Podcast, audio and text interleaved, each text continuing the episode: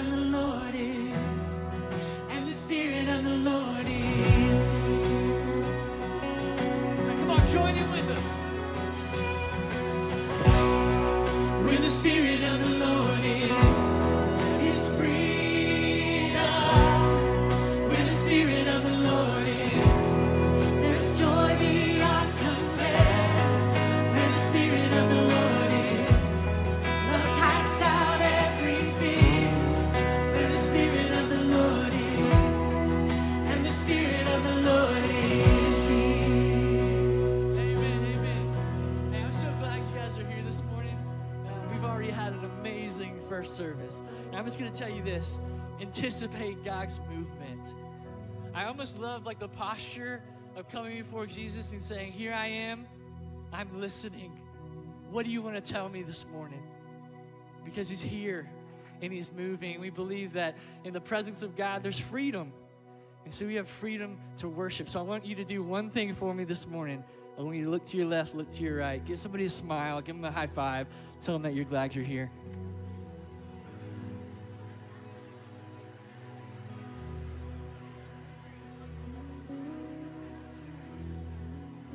Also, I'm going to need you to scooch. Scooch to the middle.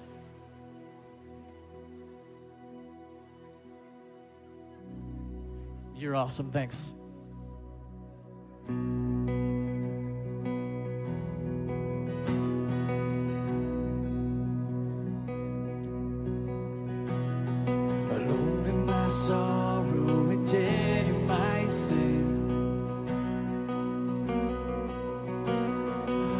lost without hope, with no place to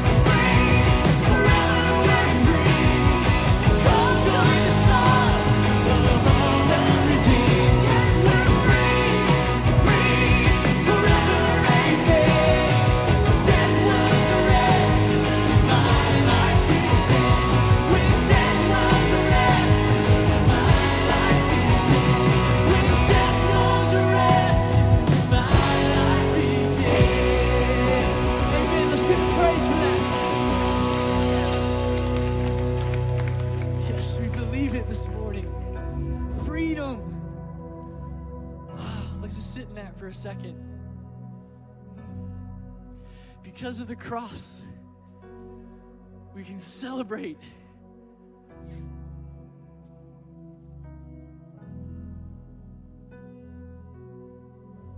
Let's offer this up together. Here, here am I. Here am I.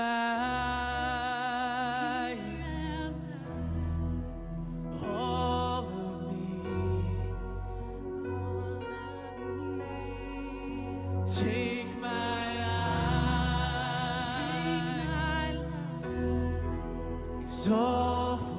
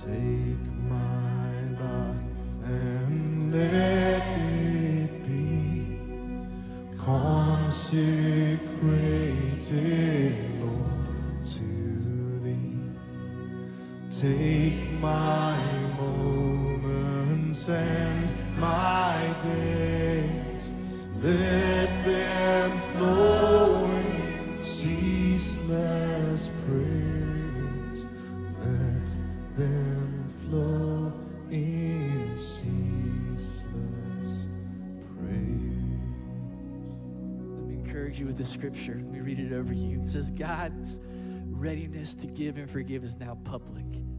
Salvation's available for everyone. We're being shown how to turn our backs on a godless, indulgent life and how to take on a God filled, God honoring life. Join with me in here. Ready? This new life is starting right now. And it is whetting our appetites for the glorious day when our great God and Savior, Jesus Christ, appears. He offered himself as a sacrifice to free us from a dark, rebellious life into this good, pure life, making us a people he can be proud of, energetic in goodness. I love how Eugene Peterson in the message, he words that energetic in goodness. And where does that flow from? It flows from freedom. And where does freedom flow from? It, it flows from surrender from surrender. That's where true freedom lies. And in that, in that scripture, it talks about how we no longer have to look back on these old ways. There's a new way. And from that new way, energetic goodness flows. Man, can we embody that this morning? Let's continue to do it through song.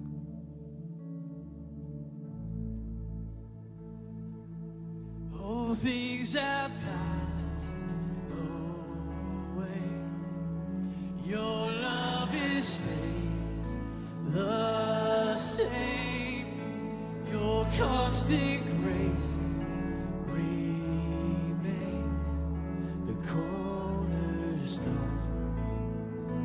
that we thought, things that we thought were dead are breathing in life again. You cause your sun to shine on darkest nights.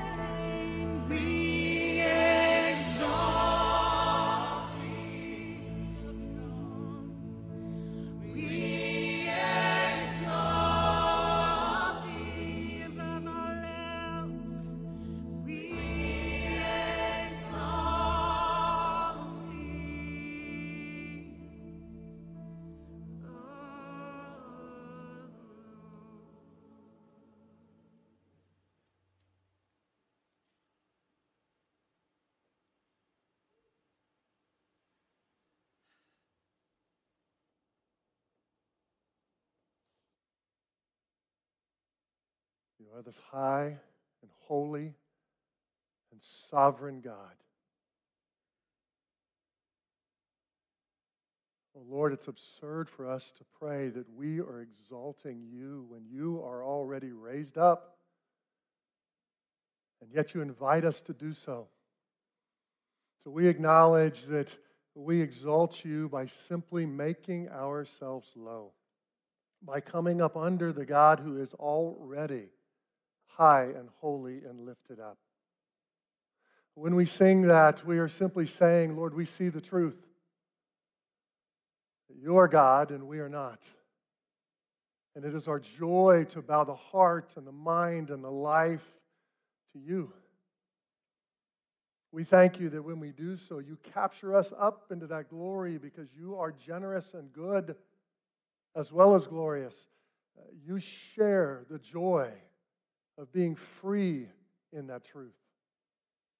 Yes, we exalt you by coming up under your leadership once again. And Lord, because you're so good, we ask you to do more still. Would you open up your word and open up our hearts and our minds that we might come up under your leadership more still? And we do say it one more time Jesus, we love you. And it's in your name we pray. Amen. My, my. Choir, Jared in front of me and a choir behind me this morning. Sound is so good. It's so good to have you here. If you are a teacher, an administrator, if you're a coach, if you're a student who went back to school, if you're a family who started the school routine again, you've got to know that we have prayed for you this week. We do love uh, partnering with you. And if you are in education, uh, we're grateful to be uh, part of your church and grateful for what you do in our community. I hope it was a good start for you this weekend. Hey, I have a weakness for stories about the average Joe who does the above average kind of thing. And so when I hear about a single mom who's a, an unpublished author and she writes a fantasy novel, and all of a sudden Harry Potter becomes not just a household name, but a worldwide household name, I'm just a sucker for stories like that.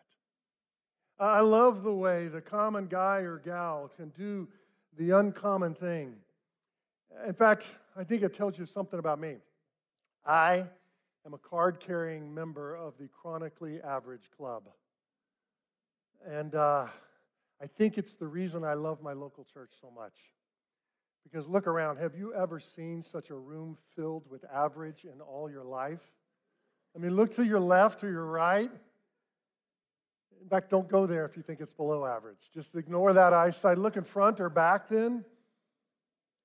This is a room filled up with average, and that is wonderfully freeing news. That means we don't have to come here and posture and pose and make ourselves something to be accepted. Means you don't actually have to be spectacular to be welcome. You fit in the same way a guy like me fits. And that might be why I'm drawn to stories of two average Joes in the Old Testament. Their names are Bezalel and Oholiab. Oh, you've never heard of them? That's okay, they're used to it. Their names are only mentioned one time in the Old Testament, connected to one scene back in the book of Exodus, tied to the building of the tabernacle. And to get a feel for their story, you have to see the larger story around these two men. And by the way, hint, that's a secret to the average Joe living in an above average kind of way. They always look for the larger story going on around them. And they tie into the bigger story God is doing. And in this situation, the nation of Israel has been three months into their journey out of Egypt, which means that in 90 days, God has delivered them from slavery. He has parted the Red Sea. They've defeated the Amalekites, and now they are camped at the base of Mount Sinai. At the base of Mount Sinai, the people are so grateful for their freedom, as we sang about this morning, that they pledge their allegiance, or to use Jared's phrase this morning, they find their joy in surrender. And they commit to God that they will follow his ways completely. So God then invites Moses, their leader, to the top of Mount Sinai for the purpose of receiving the law. We know it as the Ten Commandments. That would be the ways they would live out their allegiance to God. And while there, Moses is up top on that mountain, he begins to hear not just God's law, but this incredibly gracious invitation. It's news that's so spectacular, it must have short circuited uh, Moses' breakers in his mind. God would choose to do something he has not done since the time of Adam before the fall of mankind into sin. He says, I will come and dwell among you. In other words, I'm moving into your neighborhood to have that kind of partnership with you. And he was going to do it through a tent called the tabernacle. We pick up the story in Exodus 25, verse 8. The passage reads God saying, Then have them make a sanctuary for me, and I will dwell among them. I'm going to neighbor with you, he says. Make this tabernacle and all of its furnishings exactly like the pattern I will show you. Can you imagine Moses' excitement? He cannot wait to get down the mountain to say, I'm not just bringing you 10 commandments, I'm bringing you a promise that God will walk with us and talk with us every step of the way. But because this tabernacle is a uniquely special house, in other words, when God moves into your neighborhood, his house is different than the rest of our houses. The time it took to detail out that kind of description of the tabernacle took 40 days. And in that 40 days, the people at the base of the mountain start to worry. What's happened to their leader, Moses? Worse yet, has this delay meant that God has abandoned us? And so, to comfort themselves, they make an idol. Don't judge them. We do it the same way. Ours may not be golden calves, but to comfort ourselves when we lose sight of who God is and what He's doing in our lives, we slip into idolatry. And so they make an idol. Moses comes down from the mountain. He sees what they've done. He slams the tablets down and shatters them, disciplines the people, and God says that Israel will continue on to the promised land, but He is withdrawing His offer of a tabernacle. He will dwell with them no more. Moses panics, and we get his favorite prayer, or his famous prayer. If you do not go with us, don't lead us from here. God forgives, reinstitutes the promise to dwell with them, and the journey continues. Why is it so critical we understand the backstory of Bezalel and Oholiab before we look at their story? Because the backdrop of their story is called grace. It's God's incredible forgiveness of sin as well as his indwelling promise to live with them, even though they be a rebellious people. And if that story sounds familiar, it's because it is. We too have God who's chosen to dwell with us in grace, forgiving our sins and persisting with us. We live a common life against a backdrop of an uncommon grace.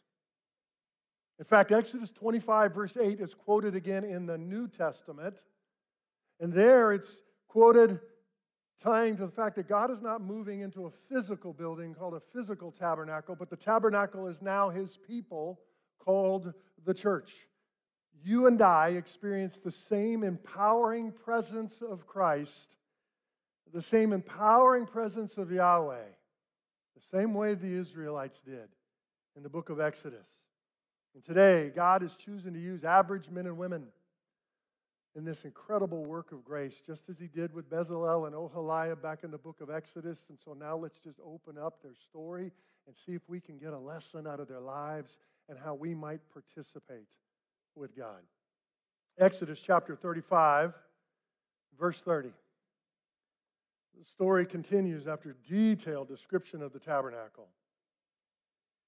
Then Moses said to the Israelites, See, the Lord has chosen Bezalel, son of Uri, the son of Hur, of the tribe of Judah, and he's filled him with the Spirit of God, with wisdom, with understanding, with knowledge, and with all kinds of skills, to make artistic designs for work in gold, silver, and bronze, to cut and set stones to work in wood and to engage in all kinds of artistic crafts. And he has given both him and Oholiab, you see the teammates there? Ministry's never solo. Oholiab, the son of Ahisamach, the tribe of Dan, the ability to teach others. He has filled them with skill to do all kinds of work. So, two men are plucked out of obscurity to do something that they were uniquely gifted to do. And you notice the text says, See, I've called by name uh, Bezalel, Oholiab. Folks, this is not the first time God has called someone by name to join his work.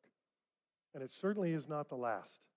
And every person here who has placed their faith in Jesus Christ and he has become the Savior of their life and the Lord or the leader of their life, you too have been called by name. God has said, I've set a place for you around my table, and I've adopted you, and I'm allowing you to participate in the family business. You get to join what I'm doing. It's this incredible privilege of grace. But I want you to notice that Bezalel and Oholiab have been designated by both their background and their experience. I mean, you clearly see their background. It says they're from the family of, or of the tribe of.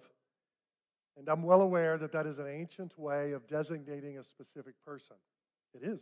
But don't rush by the obvious. It means that God knows their backstory, He understands their family background. And it reminds us that that has not been lost on God. And not only that, their experiences have not been lost on God. And women, these were experienced craftsmen already. They were chosen because they were already skilled, they were good at their job, they were good at their trade. Where did they learn that trade? Did they get the privilege of a four year degree at the University of Egypt? No.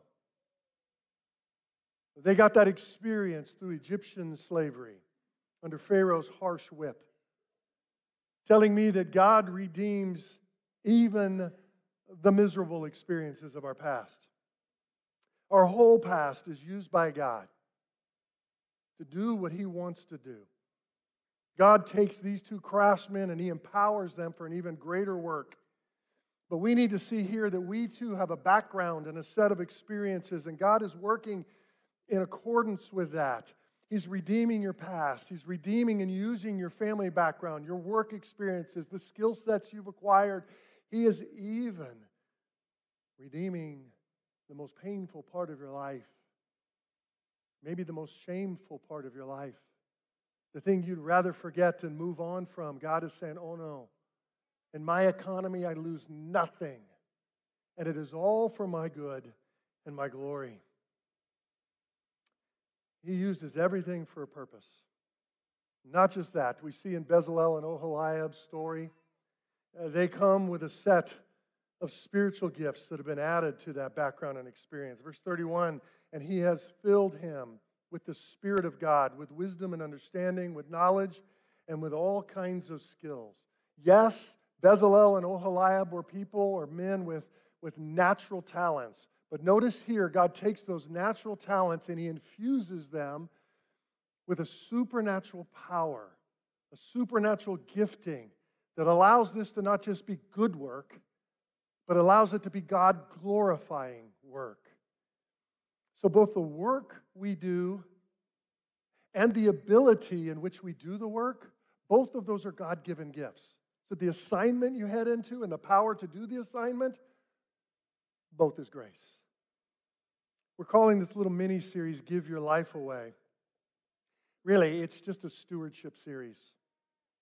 Uh, we're talking here about what it means to steward the things that God has put in our lives. And, and my family knows that the word steward is one of the most motivating, the most powerful words in the Christian life for me personally.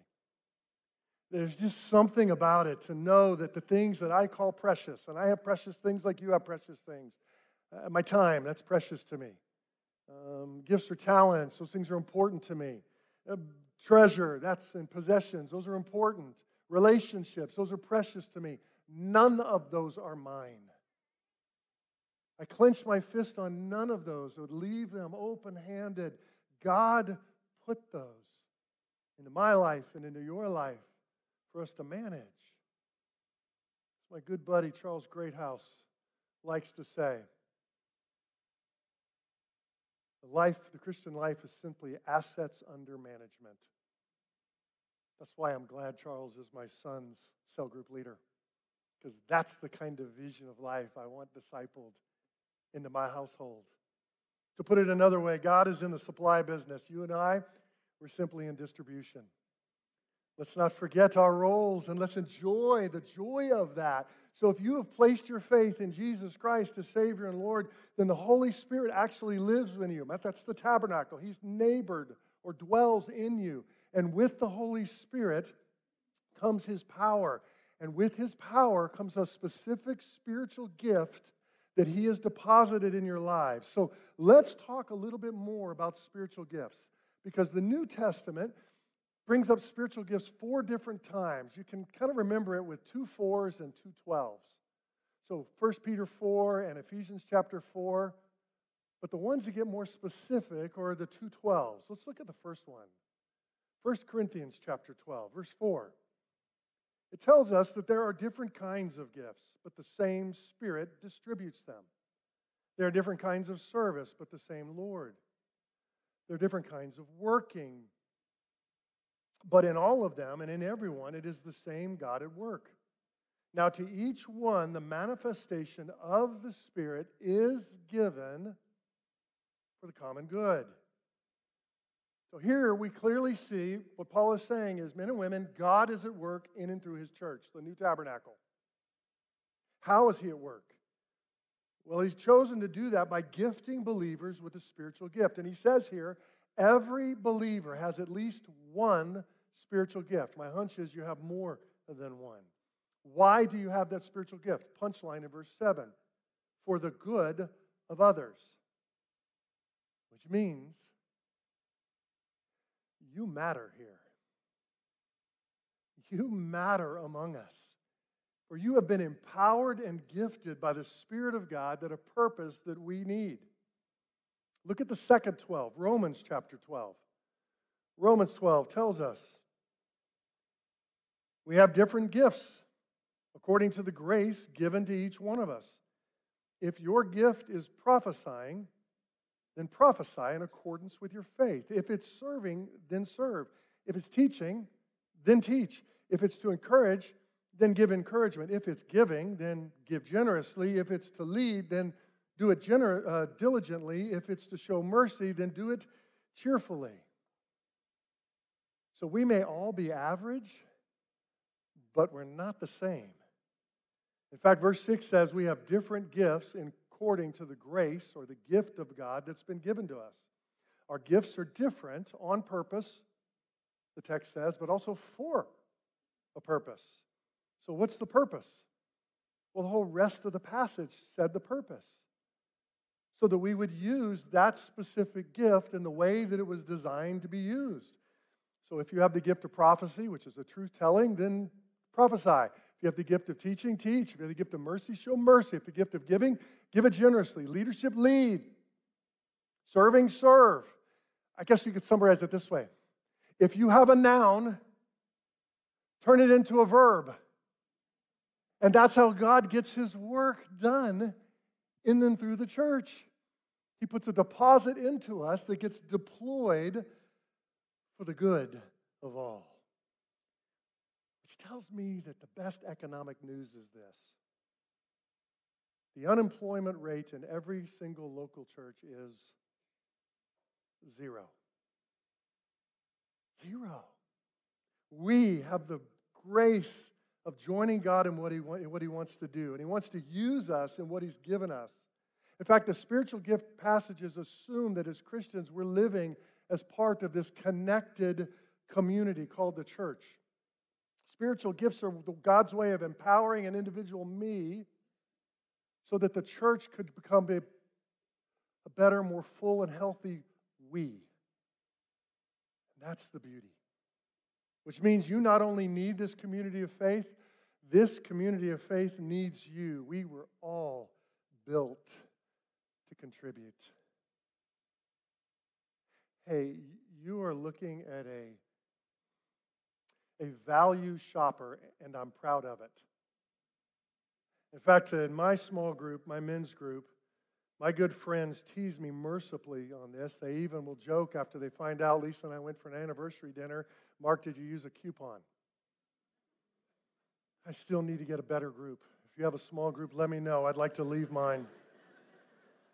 They know that I'm a stickler for getting the most value for the least cost. In fact, I heard one of my buddies in my small group say, if you ever want to see Mark cry, tell him he paid full price. Still open for groups. In fact, I was EDLP before Walmart ever moved to our hometown. Thank you for your gift to me. And you know what? In some ways, that approach has served my financial life well. But it doesn't just erode my spiritual life, it's lethal to it. You know, megachurches are famous for attracting value shoppers. People who want the most spiritual value for the least personal cost. And yet, this approach to church always backfires for the individual. Here's why I need my local church to love me and my family enough to call us to give away our lives to the bigger purpose that God has created us for. Lord knows that my worst day has always started and ends with the phrase me, mine, and I. And when I can tie into he and him and ours or them, life gets bigger and more freeing and more fabulous. I never want to be part of a church that doesn't call me to that direction. Because as Hunter House said last week when he kicked off our series, and that precious promise of Jesus, according to Jesus Christ, our leader, if we give our life away, it's how we find the good life, the God life, the bigger life. Maybe right now you might be thinking, okay, this is when the pastor lowers the boom and tells us we all need to step up and sacrifice more. May it never be, ever because there's only one sacrifice that we will celebrate and honor and point to here as the church of Jesus Christ. And it's represented by that cross right here. The church has made, has only one sacrifice to claim and hold on to God paying for our, the price for our sin by the death of his son and his resurrection. Anything else that we do in response to that is never a sacrifice, it's always an investment. And you know the definition of an investment. You give up a little to gain a lot, at least a good investment. And serving is a great investment. It's a way we give our life away in order to receive more and experience at least more of the life of God flowing through us. But what do you do if you don't even know what your spiritual gift is or where to start? And that's what I'd say is you just jump into the joy of discovery. Because we're all learners here. In fact, you'll notice that as you jump into serving somewhere, you'll start to discover your gift. I know you have a gift, quite likely more than one. Because that's a God given truth that we saw in Romans 12 and 1 Corinthians 12. Now, what that is and how to use that is part of the discovery process. And yes, there are some, in modern age, some assessments that help, and maybe some of you have taken spiritual gift assessments. Uh, those can be helpful. I applaud those. We have one on our own website. You could go to our website, put spiritual gift assessment in the search bar, and it'll pull it up. But let me tell you, long before we developed spiritual gift assessments, the church was using their spiritual gifts. It's how the gospel got from Jerusalem to northwest Arkansas. That's a long way. How did they find their gift? On the job training. See, the, your spiritual gift, discovering it and deploying it, is more like on the job training at work more than it is a college degree before you go to work. Does that make sense? So you jump in and you serve somewhere, and in the early church looked at someone and said, Wow, you're really good at that. Or maybe they said, You know, I've seen better. I don't know. What would be a gentle way a Christian might help you redirect, right? The point is, it doesn't matter. You're not trapped or pigeonholed in one thing, and you actually already fit here. You don't have to candidate. Get in and the joy of discovering, and you discover by deploying, and as you deploy, you find it's really true. It's easier to steer a moving car than a parked car. And you start to find that thing moving and developing even further. In fact, the process is more cyclical than linear. It actually leads to rediscovering your gift and then redeploying it and then redeveloping it. And the thrill of greater kingdom life, which is why, if you've been here for any length of time, you know that some of our most vibrant members in our body is our legacy ministry. They live with a joy and a grace that I envy. And when a couple of years from now, I think I'm going to candidate to be in that group, I'll finally hit the age threshold for there. I envy them because I see that they've done a whole life of being in this cycle of discovering their gift and deploying it and developing it and seeing it refined and discovered. And, and all of a sudden, you see that they have found the thing that God gets much glory from in their lives. We get the same joy of that same process. So you see in Bezalel and Oholiab's life, there is a background. They come from a place and had a skill set, and that was hard lived and hard earned. There's also a spiritual gift. The Holy Spirit of God empowered them from a pur- for a purpose. But the third thing we see in their story is in chapter 36, verse 2. It says, And Moses called Bezalel and Oholiab and every craftsman in, whose mind the Lord had put skill everyone whose heart stirred him up to come and do the work. Listen, when your heart stirs you to action, the modern day word for that is passion. They had a passion for the work. And so you ask the question what interests you? What do you find yourself leaning into more? What, what maybe actually causes you to tear up, or maybe if that's not your temperament type, maybe just even kind of steel up? That might be the area of passion the Lord has placed you. And our passion often shows us the arena of service that God wants to use us, the place uh, where our gift can play out best. I think it looks most powerful when, like we see in Bezalel and Oholiab's life, when the background and your spiritual gift and your passion come to some kind of convergence, almost like this traditional Venn diagram. And it's powerful because in that place, there can even be a sweet spot where all three come together. Now, you know, in every Venn diagram, not everything is a sweet spot. Uh, sometimes you're doing something because you simply have a background for it and you can help. Sometimes it's you're gifted in it and you can help. Sometimes it's your passion and you're only so, so good at it, but they're glad you're there. And sometimes all three come together at a unique kind of God glorifying sweet spot. This is where service becomes life giving and thrilling and fulfilling. It's rare, life giving place of service. By the way, Thank the Lord, we don't start by looking at this for the sweet spot. We just get in and discover and develop and, and deploy that gift. But over time, God leads things together where you see a convergence happen that is a God glorifying place of service. We rarely, if ever, talk about numbers here. But this one number is one we pray for all the time.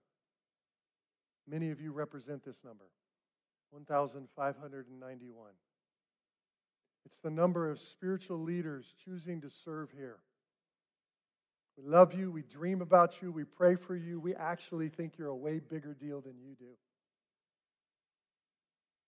I love the men and women. I actually think that one of the reasons you can feel a spirit of joy here on, when we gather on Sunday mornings is because such a large number of us have said we're going to steward our talent. We're going to jump into a place of service through our gift. Listen, that's happening first thing in the morning. Like even in the first service, many of you served first hour. On Monday morning, are your coworkers as happy as the people you just served with last hour? No. You should see my coworkers. No. But somehow there's a joy factor that goes up. Why? These people have joined the larger work of God with the gift God has put in their lives. I believe that kind of joy brings God a ton of glory. You know, it hit me on Thursday, and I inserted this slide last minute. Uh, last fall, we were teaching through the book of Ephesians, and Ephesians 4, which is that other passage on spiritual gifts, came up. And I put the number 1095 on the screen. That was the spiritual leaders among us serving. Now, it is really dangerous to do math in public, but that tells me that 496 people have jumped into the joy of joining God in what He wants to do. That's the dream. And we just keep inching towards that because God wants to share that much of His goodness in and through us.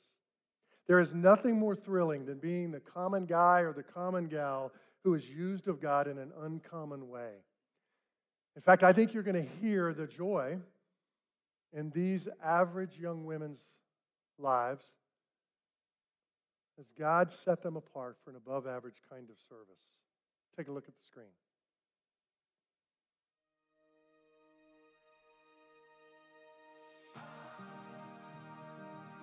My name is Emmeline Burrow. I have been a part of fellowship since I was a little kid, like baby baby. Um, and I started with special needs and disabilities about a year and a half ago. And it really just started with me and my mom. We were bored in the airport and we were thinking, hey, like, how can we get plugged in? And she told me that there was this opportunity, and we said, hey, why not? Let's just do it. My name is Ashlyn Wilson. Um, I've been at Fellowship since I was three or four years old. Um, I started serving about five years ago when I was an eighth grader. It was my friend's idea. She was just like, hey, do you want to come serve with me this Sunday? And I said, sure. And here I am five years later, still going. Uh, my name is Jessie Paulette. I have been at Fellowship for six years now.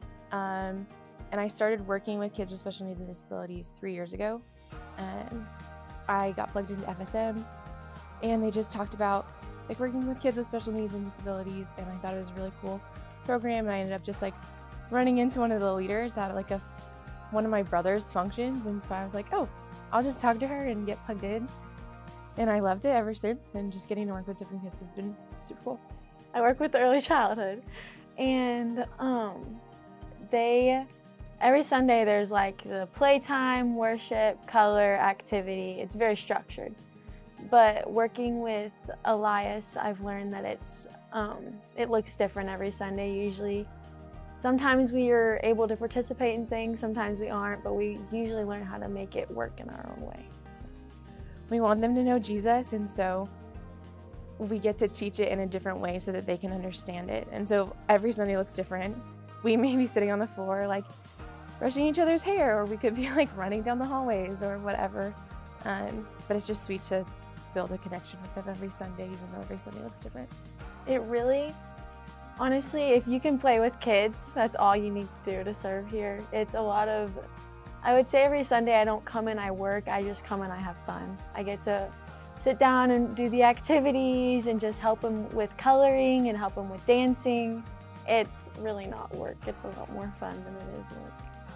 I think one of my favorite memories actually happened when I wasn't there. He, I was either out of town or sick or something, and my buddy drew a little picture of him and me standing together, and it said "I love you" on it. and his, he drew himself with his eyes looking up at mine, and I think that was just like an aha moment for me, being like, "Oh, these kids are watching me. Like they're seeing." how I approach the Lord, how I interact with people, and you know, it's really, really sweet to see like I am having an impact on these kids. I had no idea what I was getting myself into, but now I'm going to college to become an elementary special ed teacher, and you know, God had that plan for me when He brought this opportunity to me, even though I had no idea what was coming. Um, so yeah, I would just say if you're looking to serve, like God knows He's got a plan for you, um, and this might just be a big part of it. All three of those servant leaders head off to college, probably started this week. Can't you? I cannot wait to see what God does with them on their journey as they continue with that kind of vision towards God glorifying, other centered service. But I asked Perry Ortiz if she would join me for the last couple of minutes. Uh, Perry is one of our residents, serves with our special needs disability ministry. If you don't know what our residency is, that means a handful of uh, recent college grads will come on our, through our residency program and give 20 hours a week of service and learning, and we provide housing for them. And then they work part time in the community to earn the rest of their livelihood, while hoping they get spiritually developed for the next chapter of their lives. And Perry has actually been one where we went to her because of the story you'll just you'll hear in just a second and said, "Would you do your part-time work with us in our special needs and disability ministry?" Now you need to know right now that I didn't ask Perry up here because we need to do an ad or a promo for special needs and disability ministry. I did it because you'll hear her story and it represents exactly how God takes a background and takes your spiritual gifts and then he takes your passion and he brings those together for God glorifying service. And so, Perry, take us a little bit through your story and how God called you towards this kind of ministry and service. Yeah, of course. Hey, guys. Um, so, a little bit of background about me. I'm originally from Houston, Texas, um, and so grew up there and then came to the U of A for school. Um, so, just kind of about my family, which is a big part of background, is I'm a family of five. I'm the youngest out of three kids, and so it's me as the youngest. My sister Pilar is above me, and then my brother Slade is the oldest. What's really sweet is my sister Pilar has Down syndrome. So, I say I basically have known special needs since the minute I took my first breath. Um, I've known it and I've gotten to live it. So that's just, it's been super empowering to have that, but it's also come with its own struggles. And I grew up questioning the Lord, asking, why me? Why my family? Why is life like this and really didn't understand what the Lord had for me in the future. Um, and so that's something I struggled with, but luckily, like a lot of kids, um, younger kids, we went to camp. And I love camp. Um, camp is amazing. It was a Christian camp for people with special needs. So I got to go alongside my sister and I got to learn about how much Jesus loved me. That's where I found the Lord. Um, I got to learn about how to love people with special needs, how the Lord loves people with special needs needs. And I remember walking away from camp and looking at my sister and just being like so overwhelmed by the fact that she is my sister and I get to love her the way that Christ loves her too. Um, and so that's where the passion came came into play, and I just learned I want to do this. And so I came here to the U of A to study special education. So just finished that up here in May. Jumped on with our residency team to do ministry here and just have been thrown in with this ministry and I've loved every single minute of it. Yeah, and I can see that in you. In fact, I told Terry, I've never, or Perry, I've never seen her spiritual gift assessment. Don't care to. All I know is I can spot somebody with a gift of encouragement, a gift of teaching, and a gift of leadership. And I've seen that in you as you've uh, served in that ministry and led a team of, I think, 55 mm-hmm. people to serve in that ministry. And you start to see this convergence. Mm-hmm. And as a result, it just kind of becomes contagious around you. Uh, you become like a walking poster child for how good it is to get in on what God wants to do in and through your life, and you're not even trying to do that. And that's the beauty of it. Um, when you think of yours and Brittany Cotter's vision and dream of what our special need and disability ministry could be uh, and is, what comes to your mind? So, one of the big things I think about is kind of our big statement we have for our ministry is everyone's invited to hear the gospel. And that's something I see every single Sunday here. So, it's been a blessing since Bentonville has launched. We have gathered 23 new families that have special needs children. And it's not just these kids with special needs we're helping. We're helping siblings, we're helping parents, we're helping them find community. We're even starting a mom's book study of what it looks like to be a mom with a child with special needs. We're providing almost a niche opportunity for people to be able to find God in this specific way. Um, but we also get to see it every Sunday, which is so awesome. Today, fun fact, crazy sock day. I'm wearing chicken socks because our student class who's over here during 1030 they like to wear crazy socks. And we get to come together. There's a community. They're singing songs in there. Our adult class during first service is sitting in a community group talking about where did they see the Lord during the week, and they're growing mm. together. You can see it in our preschool classrooms where kids are running around and you see volunteers running after them going, Oh, Jesus loves you, Jesus loves you, as they're running around and doing all the things. And then you're seeing it in our elementary school worship where our friends that are nonverbal are sitting there and you know they can't always worship out loud but you can see it in their eyes and you can tell that they know that the lord loves them and they love the lord. And so those are just very small but mighty ways. And i think that's the best thing about our ministry is it's so small but the lord is glorified so big in all of it Yeah, you called it a hidden gem in, the, in our body, and I believe it is. Uh, in the first service, you said that, and I really do believe it is. And by the way, uh, can you catch the joy? You're, catching it too. It's not just because I'm standing close to her. Did you see the fact that some of this happens when you live for something bigger? You're caught up in that, and there's the joy of saying, I get to join God. That's grace. And he uses average folks like us in uncommon and above average kinds of ways because that's who he is. And we say this to you not because we're going to ask you to sign up for something. Huh? In fact, I'll just tell you on the front end if you wanted to sign up for special needs and disability ministry, we'd have to put you on a waiting list, okay?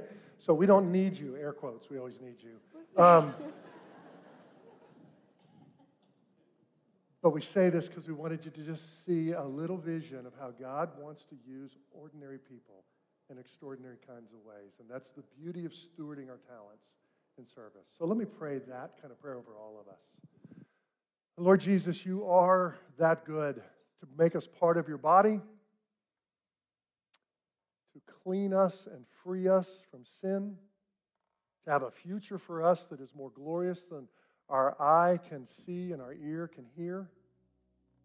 Lord, we thank you for that grace. But in the meantime, you continue to give us the grace of wanting to use us in your church, who is your bride, and she is special to you.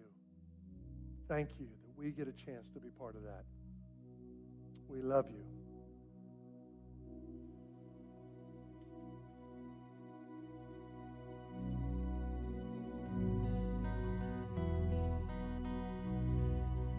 You guys want to stand with me?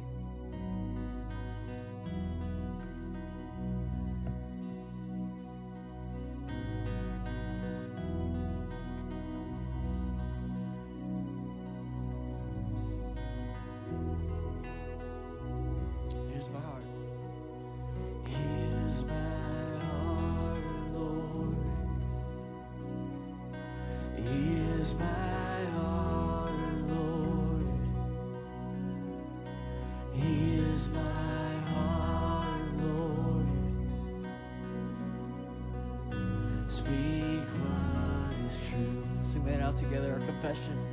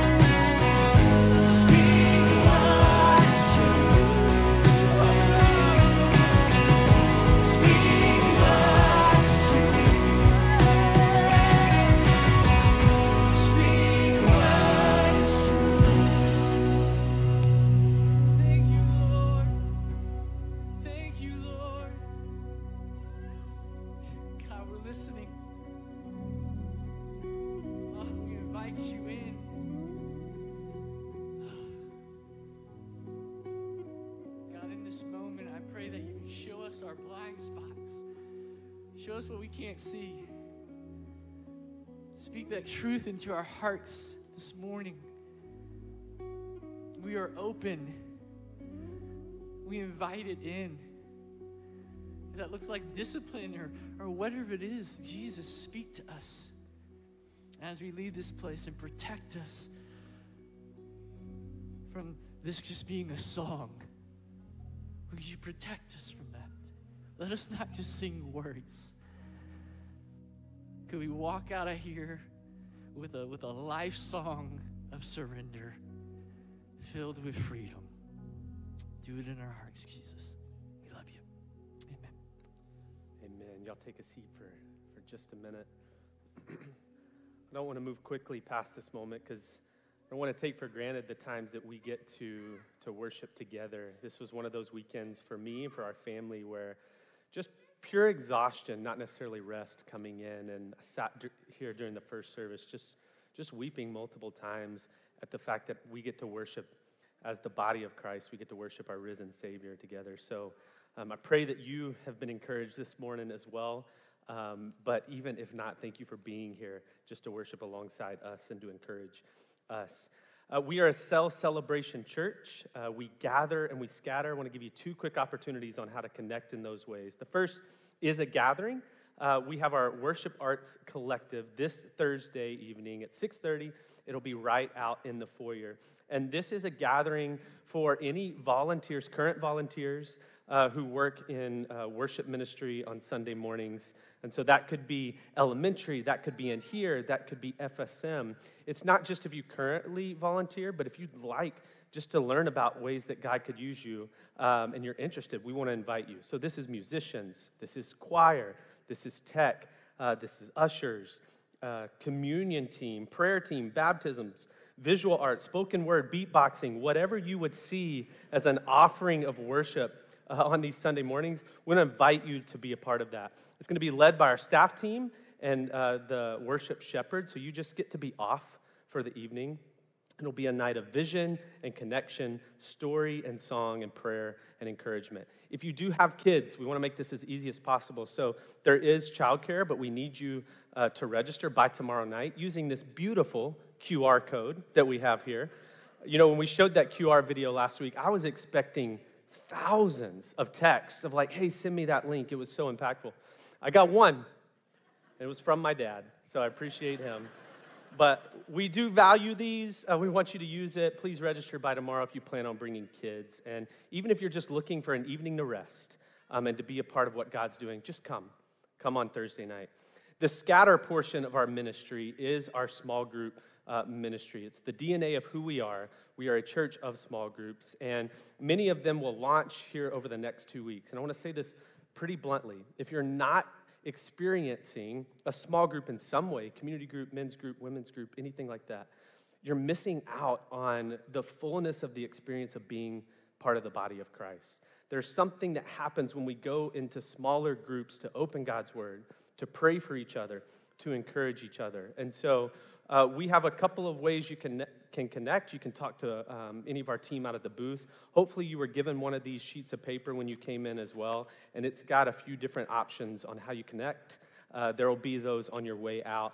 Uh, one of the ways, uh, the best ways, especially if you're new, is through Discover. It launches in two weeks. It's an eight week, just kind of taste of small group experience and uh, answering some questions of who we are here at Fellowship. We would love to invite you to be part of that. So you can find the sheet or talk to someone in the foyer. Uh, would you stand with me as I pray us uh, out this evening or this morning? And uh, do want to encourage you, if you would like specific prayer with um, a couple who will value uh, just the opportunity to be able to pray with you, we've got the grosses over here, um, and they would love to pray with you after the service. But uh, let me pray. Lord, I want to um, just begin with the same prayer that I begin my mornings with, which is God, would you make us aware of where you're moving and the ways in which you're already working as you have gone uh, before us? Would you give us the eyes to see people and opportunities the way that you see them? Um, as we just sang, Lord, we give you our hearts. Um, we offer them to you and ask that you would use those in ways we could never imagine. As we read, we want to be energetic in goodness in the ways that we take the, the transformation you've done in our hearts and we let that overflow into the world and community around us. God, would you change us and change our community, even this week, even today? We offer this morning to you um, as an offering of worship to you, Jesus, and we pray it in your name. Amen. We'll see y'all next week.